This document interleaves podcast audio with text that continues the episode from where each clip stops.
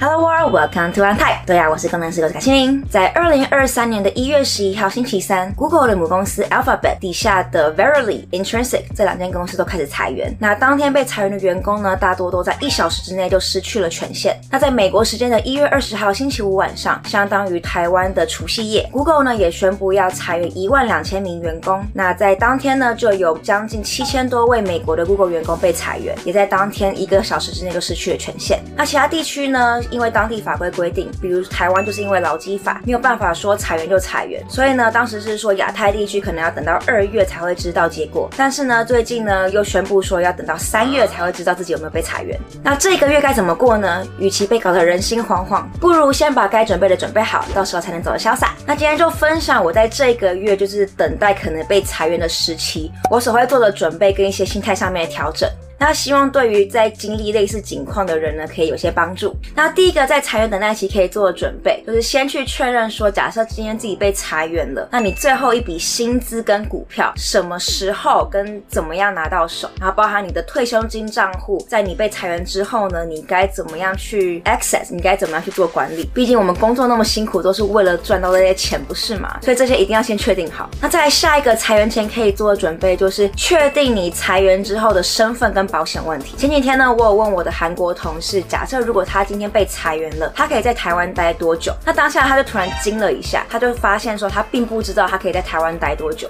都是公司帮他把这些身份的事情处理得很妥当，所以他从来不需要去担心。但可惜的是，你入职的时候会有公司帮你处理这些事情，但如果你今天被裁员了，你违法滞留于某个国家之后，这些事情呢，公司没有办法帮你处理，也不会帮你说话。所以，如果你今天是在国外工作的话，请确定一下，如果你被裁裁员之后，你的工作签证跟你的居留权会不会受到影响？包括你的房子租约要怎么做转换，可能都要去思考一下。但如果你是一个在台湾工作的台湾人的话，基本上不会有工作身份跟居留权的问题。但是你可能要去关心一下你的健保跟其他保险之后要怎么做衔接。那再来很重要的事情呢，就是要记得去备份一些就职文件，譬如当初所签的合约、薪资条、在职证明跟报税资料。虽然这些资料呢，理论上你在离职或是被裁员之后，你还是有办办法可以跟前公司要，但是呢，你在被裁员之后，你跟前公司的沟通可能就会没那么有效率，或是很有可能被忽略。所以我还是建议你趁现在还有主动能力的时候呢，赶快去把这些资料收集起来，避免未来一些不必要的麻烦。那在下一个很重要的呢，就是要去留同事跟老板的联络方法。你在一间公司所做的工作基本上是带不走的，但是呢，你可以带走的是你在这个工作期间跟同事、跟老板所建立的关系。而我也觉得这是你去一间公司工作最重要的资产跟收获。因为如果未来有任何其他的工作机会或资源，前同事之间都可以互相帮忙跟介绍。这也是为什么通常会说第一份工作是最难找的。而当你有了第一份工作之后呢，后面很多的工作机会都是靠着之前的同事去帮忙介绍内推的。然后如果有一天你需要有人帮你写推荐信的时候呢，这些人也是你可以去找的人。我个人的做法是，如果我有时间的话，我会在道别信中去提及自己私人的 email 跟 LinkedIn。那交情比较好的同事呢，就会私底下去加 Instagram、Facebook 之类的。那再下一个呢，就是去加入相关的社群。很多大公司呢都会有离职员工的专属社群，像是在 LinkedIn、Discord、Line 这种平台上面。那有些社群可能需要有效的公司 email 才有办法加入，所以你必须在趁你还有公司权限的时候呢，赶快去加入这些社群。像这次 Google 的大裁员，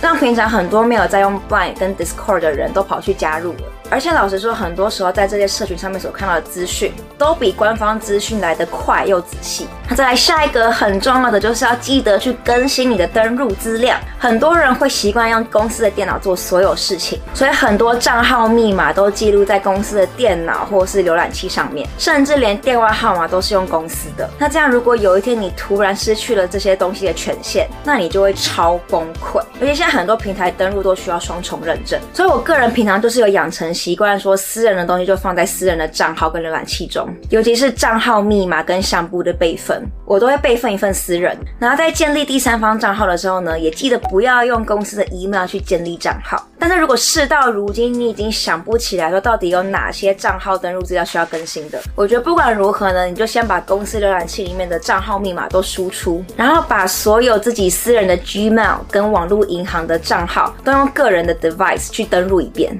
我觉得基本上重要的 email 跟网络银行可以登入，其他东西不能登入的话，应该也不会太惨。那再来下一个呢，也要记得去更新你公司内部的个人资料，因为未来你被裁员的时候呢，公司只能透过你在公司内部留下的这些联络资讯去联络你，连你收到被裁员信的时候呢，都是从你的个人 email 去收到的。所以呢，请你务必把你公司内部所有的个人电话、email、地址全部都更新一遍，然后再来也记得去把一些有回忆性的照片、影音档案存下来。因为很多公司活动的照片可能都是用公司的通讯软体去分享的，所以如果你在这间公司里面有值得你珍藏的回忆的话呢，就记得去把公司账号里面的相簿还有聊天室里面的档案都存一存，那也记得去清一下你公司电脑里面的 desktop documents download 这些 folder。因为通常会把很多杂七杂八的个人档案存在这些地方。那在下一个，如果你今天是在一间福利好的大公司上班的话呢，请你记得在被裁员之前，赶快去把这些福利用一用。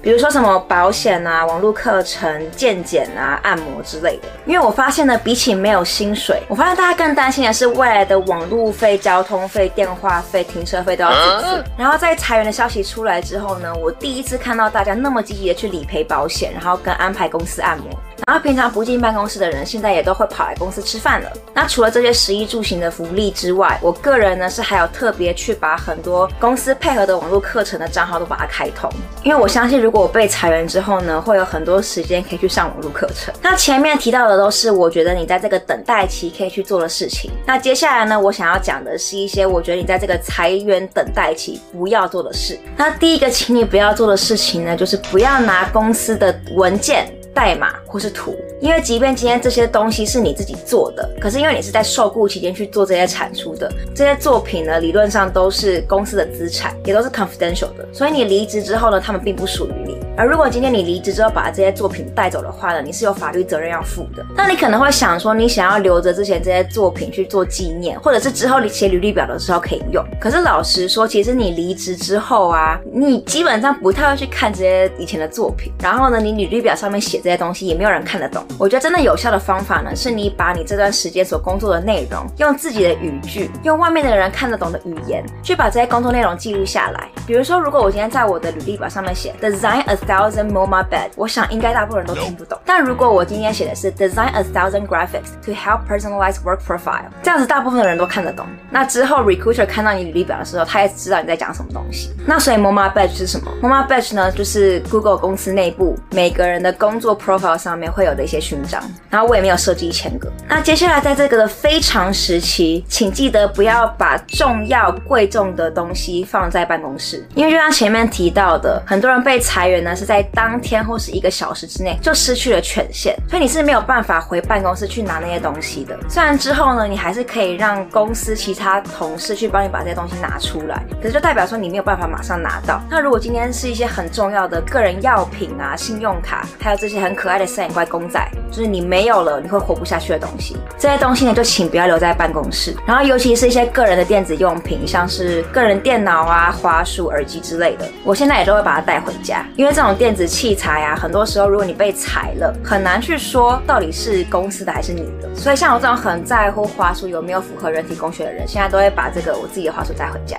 哦，对了，这边推荐一下，如果你在找一个符合人体工学又适合小手的滑鼠的话，我非常推荐这个滑鼠，Logitech 的，它还有白色。黑色还有粉色，我个人觉得超好用，因为我手超小，然后它超符合我的手型。链接会放在底下。那前面讲了这么多等待裁员期该做跟不该做的事情，我觉得其实最最最最最重要的事情是调整自己的心态。很多人问我说，我是不是很担心被裁员？为什么那么急着打包做准备？但其实我不觉得我是担心，而且老实说，我越打包我就越开心。就有一种像是小朋友要出去玩，然后提前很早开始准备行李的那种感觉。然后就算我最后没有被裁，我也不会觉得这些准备的时间跟心力是浪费的。因为我跟很多人一样，若不是因为要搬家换工作这种紧要关头，我是不会去整理办公桌跟公司电脑的。所以这一次呢，我算是借机去把东西整理一番吧。而且如果你有在 follow 这次的裁员新闻的话呢，你就会知道说，我们公司这一次的裁员跟你的工作表现没有直接关系，跟你的年资也没有直接关系。因为目前有被裁员的人中啊，有工作表现很好的，也有不好的，然后有年资很浅的，也有年资很深的。所以基本上对员工而言，就是任公司宰割。所以到现在这个时间，其实你去担心也没有用。然后你也没有办法做任何事情去改变你会不会被裁员这个事实，所以我们现在能够做的呢，就是让假设如果我被裁员之后的麻烦可以降到最低。然后我其实觉得这一次的裁员危机，虽然表面上是负面的，但是我觉得它一个正面的影响是让很多人终于开始反思自己的人生价值跟目标在哪，然后也才开始检视自己的财务状况。如果你曾经是一个会为公司卖命、爆肝工作的人，你以为你认真加班，老板就会比较喜欢你，那现在你可能会非常的难过，然后觉得遭受背叛。但至少你现在学到了，这世界上没有任何一份工作，值得你去牺牲自己身心灵的健康跟生命，因为雇主本来就是花钱买你的时间、脑力、心力，他才不在乎说你离职或是退休之后你可以活多久。但是呢，你的另一半跟你的小孩却会在乎说你晚上有没有回家吃饭。那如果你因为可能即将失去这一份工作而感到焦躁不安的话，请你好好思考一下，为什么这一份工作在你人生中占了这么大一部分？你的人生价值会因为没有这一份工作而减少吗？记得你在来这一个公司上班之前，你就已经是你，你现在还是你，而你离开这间公司之后呢，你也还是你。如果你有一个比较健康的人生观，你就会知道说，你的个人价值并不是建立在你在哪一间公司上班的。然后就如同我在之前的影片有提及的，如果你现在的生活状况是你会急着需要下一份工作的，那你现在就可以开始去准备你的履历表，然后去准备面试。而这些付出跟努力，并不会因为你没有被裁员而白费。其实定期的去更新一下自己的履历表，然后刷新一下脑力，是一个蛮好的习惯。那如果你不会担心说有没有办法马上有下一份工作的话，我觉得你可以去好好思考，有哪一些事情是你其实一直很想做，而是可能之前因为工作很忙，所以一直没有机会去做。说不定你会开始对你的人生规划有不同的想法。那最后呢，我想说，如果你被裁了，请你给这支影片一个 like，然后告诉自己，这个人生岔路可以带给你很多人生新的机会。那如果呢，你后来很幸运没有被裁，也请你给这支影片一个 like，然后也记得呢，你不需要感到愧疚，但也不要因此自满，因为呢，只是上帝安排给每个人的路不同而已。但不论上帝安排给你什么样的路，按这支影片一个 like 是绝对不会错的。那最后就希望这个充满不确定性的裁员潮，想留的可以留的快活，想走的可以走的潇洒。Let's pray for the best. Prepare for the worst. See you next time. Good luck. Bye.